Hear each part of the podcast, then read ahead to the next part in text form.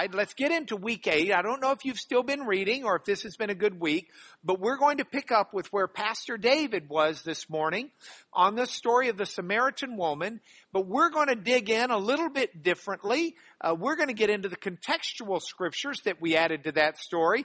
And I want to start by asking how many of you got breakfast this morning? I love donuts.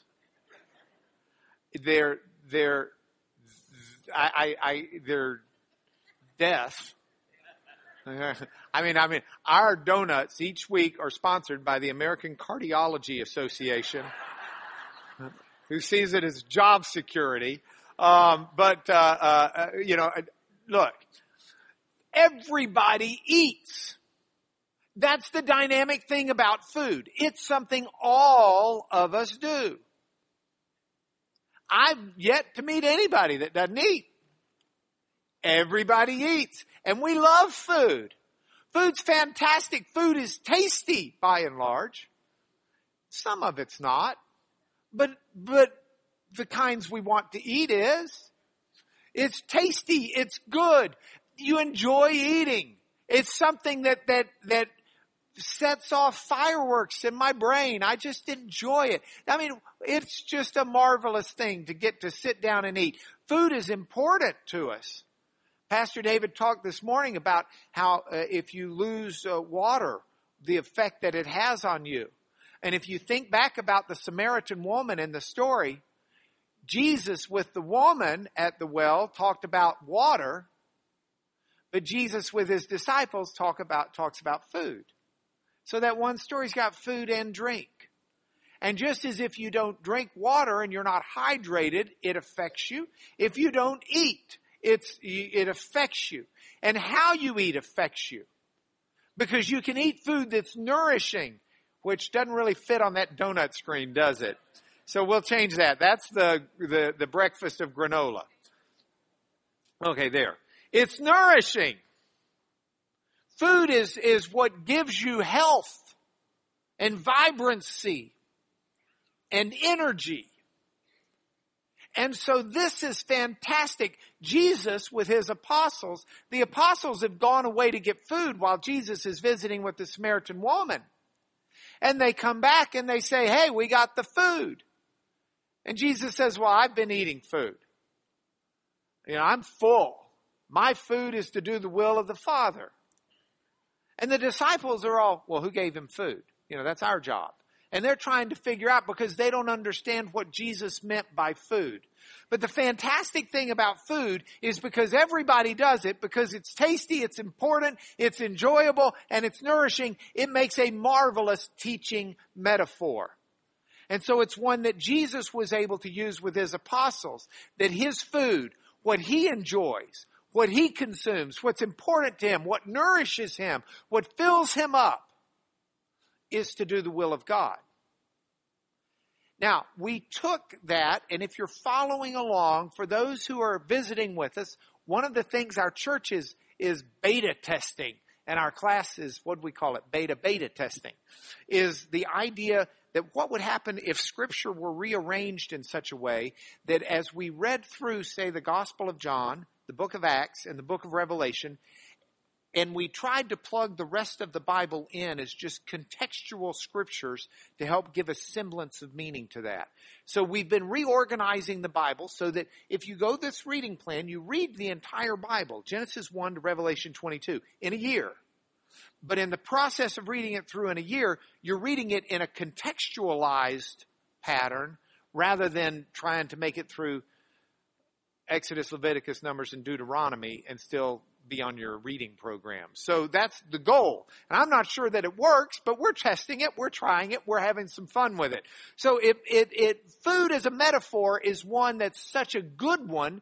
What Jesus was using has been used before. It's used in the Old Testament. Job 23 is the first passage that I used to, to put in there. And Job 23 is a marvelous chapter we know the story of Job, hopefully. Job has lost so much. He's suffering. in a way that does not seem right and in a way that does not seem fair. His children have been taken from him. His possessions have been taken from him. His health has been taken from him.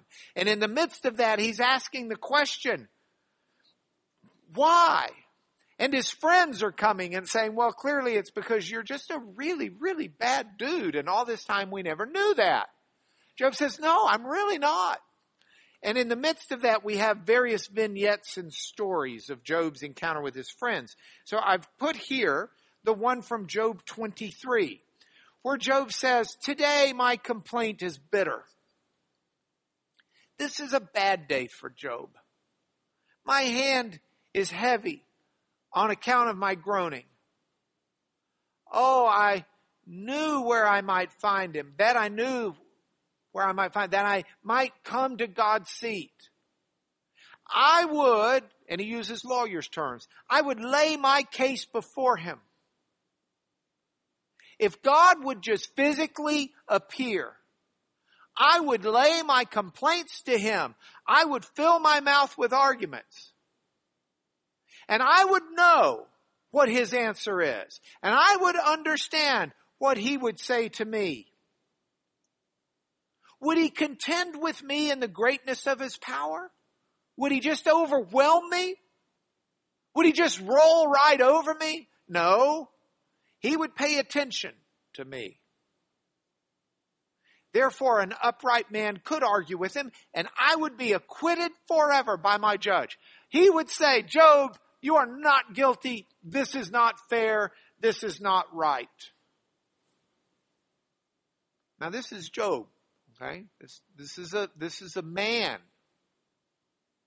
This is not a man who's got the fullness of the Holy Spirit and speaks as Jesus. This is a man whose life is being ripped apart, who's struggling, who's truly talking. We're getting insight into the heart and mind of this righteous man. Hebrews, uh, in Hebrew, he's called a tzedek. He's, he's a righteous man. Behold, I go forward, but God's not there. I go backwards, but I don't perceive him. On the left hand, when he's working, I don't behold him. He turns to the right hand, whoops, but I don't see him. But he knows the way I take. And when he's tried me, I will come out as gold. My foot has held fast to his steps. I've kept his way. I've not turned aside. I've not departed from the commandment of his lips. I've treasured the words of his mouth more than my portion of food. Job is a man who recognizes in the midst of his despair and in the midst of things he does not understand that even though he can't call God to the witness stand or call God to appear as judge, even though he can't cross examine or make his case to God. Even though he doesn't perceive where God is in the moment and why this stuff is going on, the righteous Job knows when all is said and done, God will bring him through. And the adversity in his life will help mold and shape who he is such that he is a better treasure in God's service. And in that regard, even as he does not understand, even as he does not have answers, even as he is not happy, he will still treasure the words of God more than his portion of food. A nice food analogy. We went from there to Habakkuk chapter 3. And Habakkuk, if you try to memorize if you if you go to seminary and you want to be a preacher, um, there are certain things you have to do, and you you take a uh, you may take a class. We took a class called Minor Prophets, and in Minor Prophets, one of the things you have to do. Actually, no, it wasn't Minor Prophets. It was the Old Testament survey class where you had to to discuss. Um, and, and be able to identify each of the minor prophets and what they're about. And so Habakkuk, we always remembered Habakkuk talked Habakkuk. Habakkuk talks back to the Lord. That's what he does. Much like Job was. And so the first two chapters contain this prayer back and forth as Habakkuk talks back to the Lord. Then chapter three has a prayer of Habakkuk, which is a beautiful prayer. It's the last chapter of the book. A prayer of Habakkuk the prophet. O Lord, I've heard the report of you and your work, O Lord, do I fear. In the midst of the years, revive it, make it known. Now, let me say Habakkuk uh, provides a nice little contrast to uh, uh, Job. Job is lamenting God for what's happening to Job personally. Habakkuk is lamenting God for what's happening to the nation of Israel. So it's on a much grander scale. But it's still the same toil, tug of war. It's just instead of, gee, my life's ruined, it's, gee, my whole world's ruined. Okay? So, in wrath, remember mercy. And he speaks of God coming from Teman, the Holy One from Mount Paran. His splendor covers the heavens, the earth full of his praise. He uses the weather as a metaphor here that God's brightness was like the light. Rays flashed from his hands. The plague. He measures the earth. He shook the nations, etc., etc. The mountains see him and writhed and then get to the end to chapter 6 or verse 16. I hear what God is doing. And my body trembles. My lips quiver at the sound. Rottenness enters into my bones. I feel it in my bones. My legs tremble beneath me. Yet, I will quietly wait for the day of trouble to come upon the people who invade us. This is a nation thing. I know that the adversity coming on me will one day pass and move on. Though the fig tree should not blossom, nor fruit be on the vines, the pro- produce of the olive fail, the fields yield no food, the flock be cut off from the fold, there be no herd in the stalls, even though all of my food, all of my security, all of my life, all of my being is stripped away. Yet I will rejoice in the Lord. I will take joy in the God of my salvation. God the Lord is my strength. He makes my feet like the deer, and he makes me tread upon my high places. We've got a few people in here who are under the age of 18 by the book by Hannah Hurnard, Hurnard or Hubbard. I don't remember her name. It starts with H's. Who? Hurnard. It's called Hinds Feet on high places. It's taken from that passage out of Habakkuk. Everybody should read it before they turn 18. If you're past 18, read it anyway. Doesn't hurt.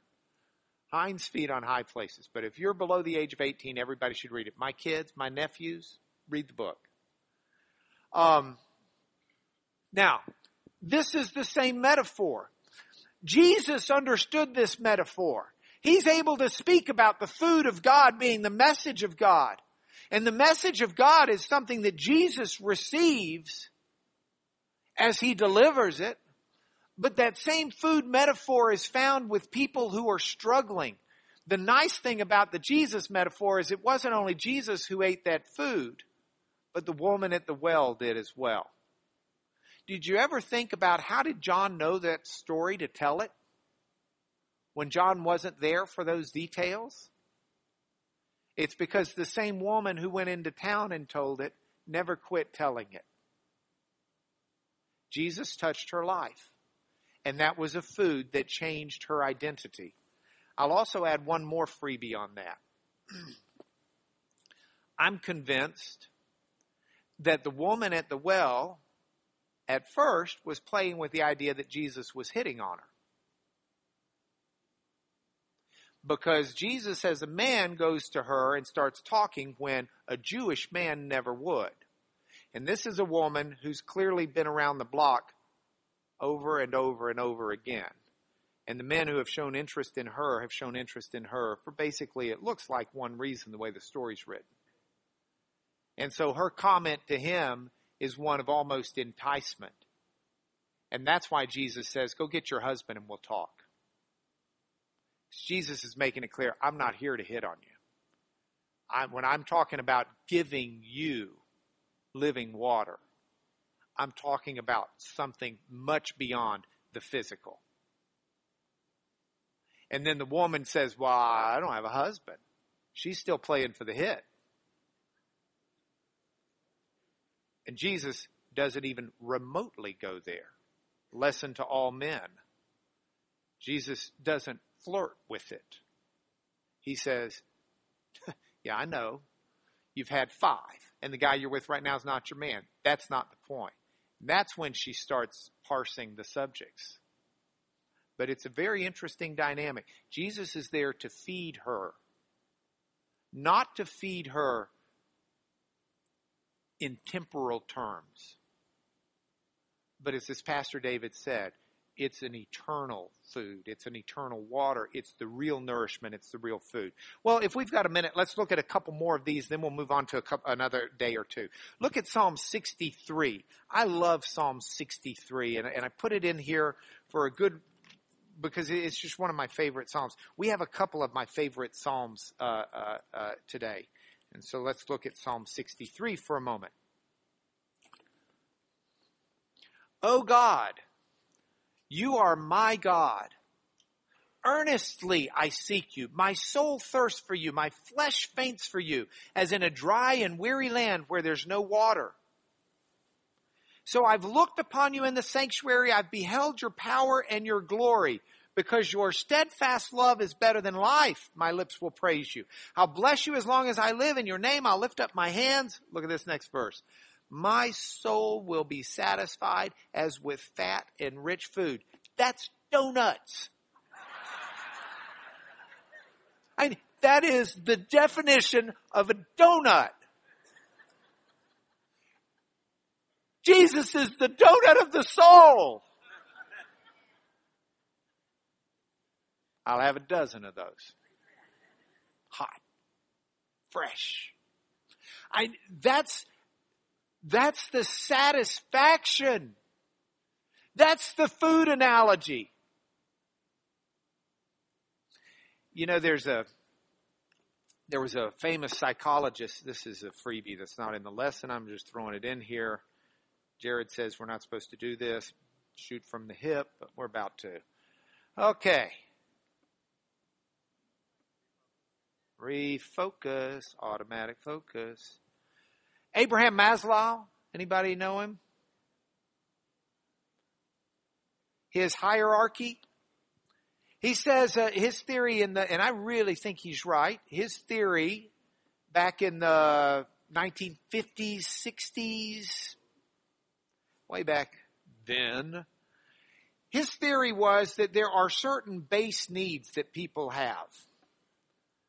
People have a base need for oxygen. They, you know, and, and they have a base need for food. They have a base need for water. And if you don't have oxygen and you're underwater, you really don't start thinking about your favorite opera. All you can think about, all you can think about is food. I'm not food. That's, that's me. Okay. All you can think about is oxygen. Okay. It, it, it's, it's, it, it is a driving, compelling need that trumps all others and won't let your mind go there. And, and Maslow built this hierarchy of needs.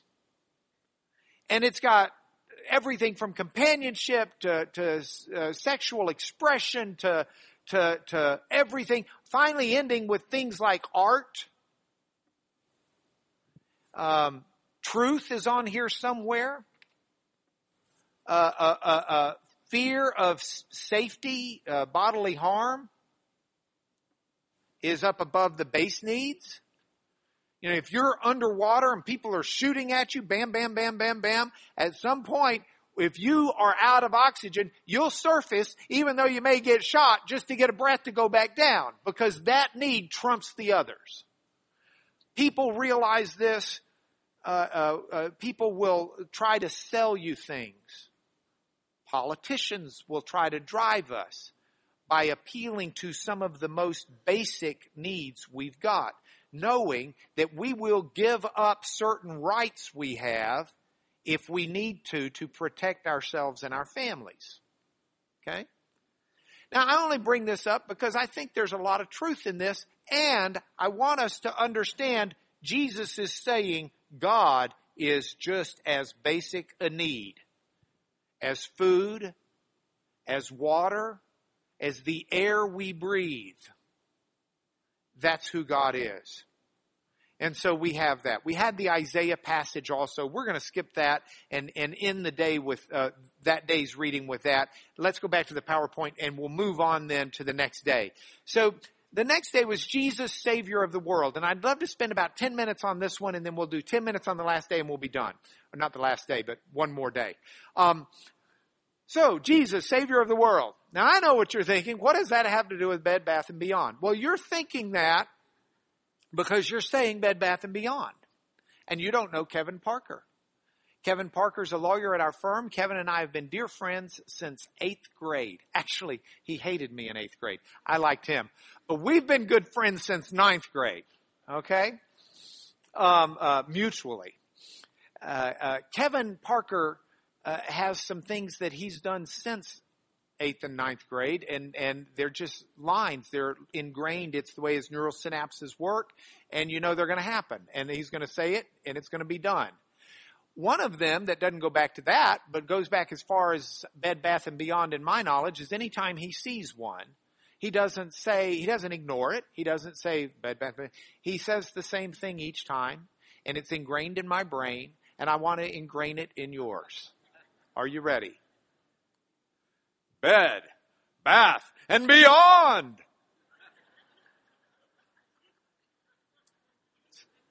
Bed, bath, and beyond.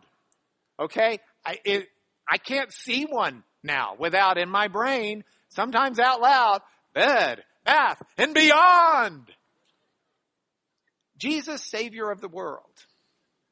Yes, He's gonna save your soul, which is reason enough to follow him.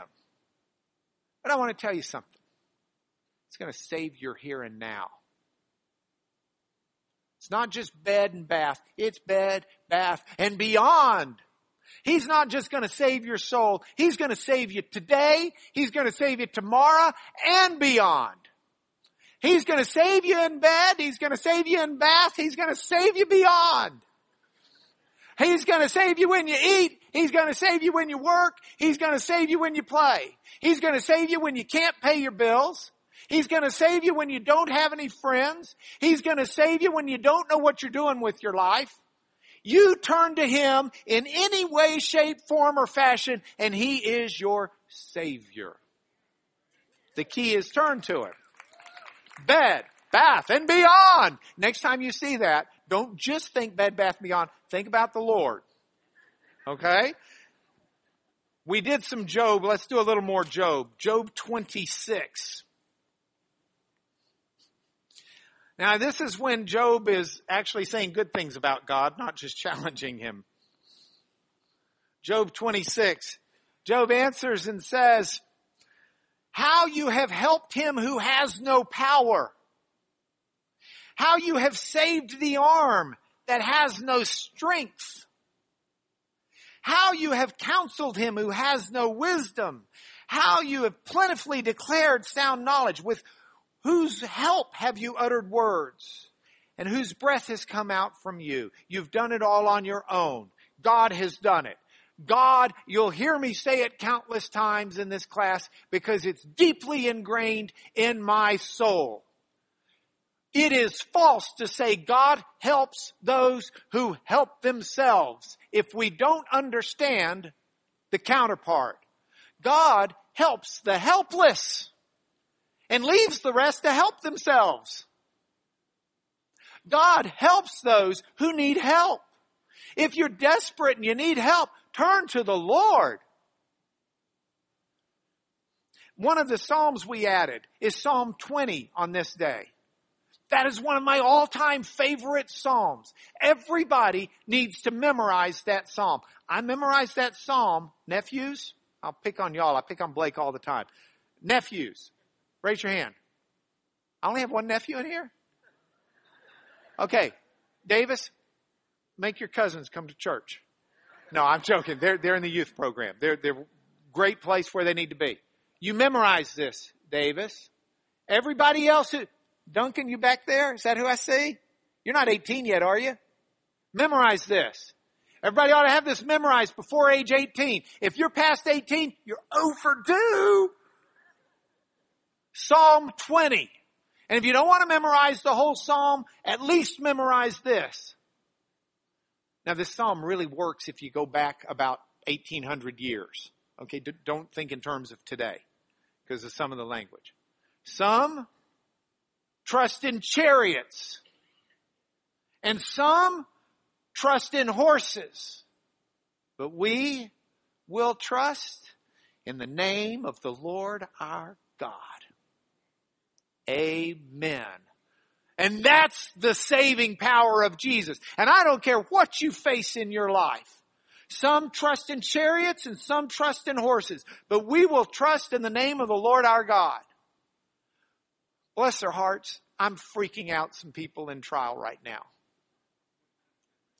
I think there are probably at least 30 people there who are working on our team from at least 10, 15 different law firms the investment of money from those 10 or 15 law firms in this case is on the order of $10 million. The other side will spend an easy 60 to 80 million dollars fighting the fight. They've got three of the largest law firms in the world that have all of their people. And and and my crew has asked me to be the, the trial lawyer. And by that, it, and, and, and I've told them I would be glad to do it, but if I do it, I'm like, I, I told them, I said, there's a story in the Bible about King David. And King David said he'd go fight the Philistines. Don't get me wrong, I'm, I don't have the King David complex. I don't measure up to him. I'm not saying I'm King David. I'm saying I learned a story, lesson here. So they give David all of the best armor of Saul. And Saul the king had the best armor. And David's clanking around in it and he just takes it off. And Saul says, What are you doing? He says, Well, I've never tested this. And so I'm not going into battle with it. I'm going into battle with what I know works. And he goes down and he picks up five smooth stones and the rest is history. Okay. So I told him, I, I gave that story and I said, guys, if you want me to try it, I'm glad to try it, but I'm going to do it my way that works for me. And they said, that's fine. We'll be here to support you. You call the shots. Well, now they're just scared to death because they've got all this money invested in this thing. And I've got this attitude of, hey guys, we're going to pray about it. We're going to do the very best we can and we're going to trust the Lord with the results. they're saying, but, but, they're saying, we don't know this Lord. So I sent an email out to them last, uh, last week because, uh, one, my dear friend Richard Arsenault, they, they had set a meeting uh, Richard, by the way, not only reads these lessons each week, he emails them out to a whole host of lawyers around the country. He's a delightful man. He goes to a Catholic church because he said if he doesn't, his dad will die, and he doesn't want his dad to die. But he he said on on Saturday night he goes to mass at six o'clock. So everybody had this big meeting scheduled for six o'clock. And Richard sent an email out to the big people for the meeting Saturday night, six o'clock, say, can we move the meeting till seven? I've got mass at six. And I hit a reply all. And I said, forgive me for intruding with my faith. But some trust in chariots and some trust in horses. We will trust in the name of the Lord our God. You go to mass. We'll do the meeting at seven. Because it, it's, it's, it's, it is a different life perspective. But it is what we believe. And not because we're naive, because we know what God has done. That's Psalm 44, which was also the reading on this day after Psalm 20. Psalm 44. Look at this. Psalm 44. Oh God, we've heard with our ears. Our fathers have told us. What deeds you performed in their days, in the days of old. You with your own hand drove out the nation. Pharaoh had chariots. The Red Sea loved them. You with your own hand drove out the nations, but them you planted, our fathers. You afflicted the peoples, but them you set free. They didn't win their, the land by their own sword. Their arm didn't save them. It was your right hand. It was your arm. It was the light of your face. For you delighted in them. You are my king, O God. Ordain salvation for Jacob. That's what we are. We are a people who desperately need the salvation that comes from Jesus Christ. He is the Savior of the world. And so that's what we did with that story. If we go back to the PowerPoint, please. We've got 10 minutes. Let's move back and let's, for the last 10 minutes, talk for a moment about the Sermon on the Mount, which is really going to consume us for the next several weeks. John doesn't include it in the Gospel of John, so we've used the passage at the end of John 4 where John says Jesus went into Galilee and he taught. Because he taught the Sermon on the Mount in Galilee. So it's a good time for us just to have those two little hinge verses. Now, if you're reading along on this plan, you're going to be muttering and grumbling at me. Because you're going to say, oh, I have to flip through my Bible 28 times just to do this. Well, get on the internet. It's been done for you with the app or with what Steve sends out. Or go ahead and just flip. Think of it as donuts and enjoy each bite. It's the fat rich food.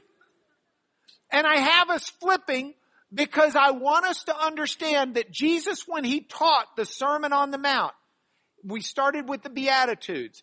Jesus' teaching overlaps and aligns with so many Old Testament passages. And I want you to see it because I want you to know that Jesus was not just the Son of God, but as a man was a man of God's Word. He knew it. It was deeply ingrained in him and he taught it. He taught it in a fullness. He didn't simply regurgitate it. He applied it, he extended it, and he infused it with greater meaning for his day and time. And it's marvelous to read it and to look at it in that sense. So if we look at Matthew 5, 1 through 3, which is where the Beatitudes start, and yes, they're B attitudes. These are attitudes we should have. But Beatitudes doesn't really mean that. What Beatitudes means is blessings. It's Hebrew for bless, or it's the Greek uh, uh, here, and that's why these start with blesseds. So Jesus opens his mouth. He teaches him, saying, "Blessed are the poor in spirit, for theirs is the kingdom of heaven." And we would read Matthew 5, 1 through 3. And after we read that, I send you to Isaiah 61 because it's what Jesus was thinking about when he said it. Isaiah 61 verse 1. The Spirit of the Lord God is upon me because the Lord has anointed me to bring good news to the poor to bind up the brokenhearted, proclaim liberty to captives, the opening of the prison to those who are bound. We know it was one of Jesus' favorite passages. We know that Jesus saw it fulfilled in him because Jesus read it during a synagogue reading and said, today this passage is being fulfilled in your midst. So it's not surprising. Jesus is there to preach good news to the poor. What's his first thing he says? Blessed are the poor in spirit for theirs is the kingdom of heaven. Poor doesn't simply mean the impoverished by economic standards. Isaiah talks about the poor being the brokenhearted, the captive, those who are imprisoned by life, those who need a savior. And Jesus says, blessed are you, you're poor in spirit. You've got the kingdom of heaven. You may not see it today. You may not feel it today. You may be broken. You may be, be hurting. But you're blessed because yours is the kingdom of heaven. Then he goes on, blessed are those who mourn because they'll be comforted. In Matthew 5, 4. That goes back to the same Isaiah passage. Isaiah 61. It's the next verse. To proclaim the year of the Lord's favor and the day of vengeance of our God, to comfort all who mourn. Blessed are those who mourn, for they will be comforted. You see how they fit? See how they fit? The next one, Jesus says, Blessed are the meek, for they shall inherit the earth. Matthew 5 5. Psalm, is it 37? Psalm 37.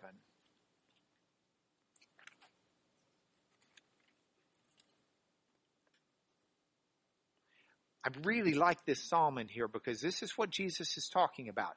Blessed are the meek, for they will inherit the earth. Look at what the psalm says. We're doing time wise. Yeah, we're getting close. Okay. Fret not yourself because of evildoers. Don't be envious of wrongdoers. They will soon fade like grass. They'll wither like the green herb. Trust in the Lord. Do good. Dwell in the land. Live your life. Befriend faithfulness. That can also be translated feed on faithfulness. Okay? Delight yourself in the Lord, and He'll give you the desires of your heart. Commit your way to the Lord. Trust in Him, and He will act.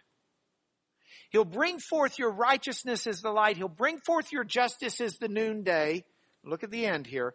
Be still before the Lord and wait patiently for him. Fret not yourself over the one who prospers in his way, the man who carries out evil. Refrain from anger. Forsake wrath. Fret not yourself, but those who wait for the Lord shall inherit the land. It's the same word, ha'eretz, the earth. Those who wait for the Lord will inherit the earth. This whole idea that Jesus says in Matthew 5, when he says, Blessed are the meek, for they shall inherit the earth, the land. It's a concept that comes back to the Psalms. You want to know what meek is? Meek doesn't mean someone who's wimpy. Jesus wasn't wimpy. He was a carpenter. Did you know that carpenters did not take their air guns in the day and their power saws and have the lumber delivered for them to sit there and go, ba-dum, ba-dum, ba-dum, ba-dum, ba-dum. Carpenters went out and found the trees they cut the trees down. They made the lumber. They hauled the lumber. They cut the lumber without power tools. They didn't have simple, they, there were nails, but more often than not, they had auger bits and they would auger holes and they would shape pegs. The, Jesus was no wimp. He drove the money changers out of the temple. He was no wimp. Meekness is not wimpiness. You want a good definition of meekness, go back to Psalm 37 where it tells you exactly who the meek are that will inherit the earth. The meek are the ones who, look at the start again. The meek are the ones who trust in the Lord, who do good, who delight in the Lord, commit their way to Him, trust in Him, who still before the Lord and wait patiently for Him, who doesn't fret over the ways of someone who's prospering, who refrains from anger and forsakes wrath. This is it. You say, Lanier, you're stretching. No, I'm not. Keep reading. In just a little while, the wicked will be no more. You look, he won't be there, but the meek shall inherit the earth and delight themselves in abundant peace. This is the passage Jesus is talking about. This infuses Jesus with teaching with meaning. So, if we go back to the PowerPoint, um, we're out of time. You can follow these. They're in your handout. You can read them. Boom, boom, boom, boom. Hold on, hold on. Points for home. There we go. Three points for home, Dale Hearn, who's not here. Carrie, you tell him though, okay? Three points for home. Point number one. Spend daily tasty time with the Lord. You're going to go for food each day. Spend some tasty time with the Lord. It's, it's, His food is rich and fat, but it does not pack on calories. It's like the dream donut. It's good for your health and it's a donut. Trust God today and beyond. Take God with you everywhere. Trust Him in whatever you've got going on in your life and faithfully, faithfully walk in His Word. That's meekness. Meekness can be strong, meekness can be firm because meekness says, I'm not the answer to anything in my life as far as solutions. Oh, don't get me wrong. I am the reason for all the problems in my life, or many of them. But in terms of solutions, some trust in chariots and some trust in horses, but I'm going to trust in the name of the Lord our God. And I hope you'll join me in that. Can I pray a blessing over y'all, please? Lord, I ask you to bless each person here. I'm sure not everybody's going through a valley right now, Lord, but I'm also confident that many people are because that's the nature of our walk with you. And for those on the mountaintop, God bless them. But for those in the valley right now, may they seek you. Save them. Reach out and save them. Guide them in a humble, meek, excited walk of holy obedience, desperately searching for you. And Lord, may you be found. May you be found in your faithfulness and in your purpose and in your salvation today, tomorrow, and beyond. Bless my friends, Lord through Jesus our Lord. Amen.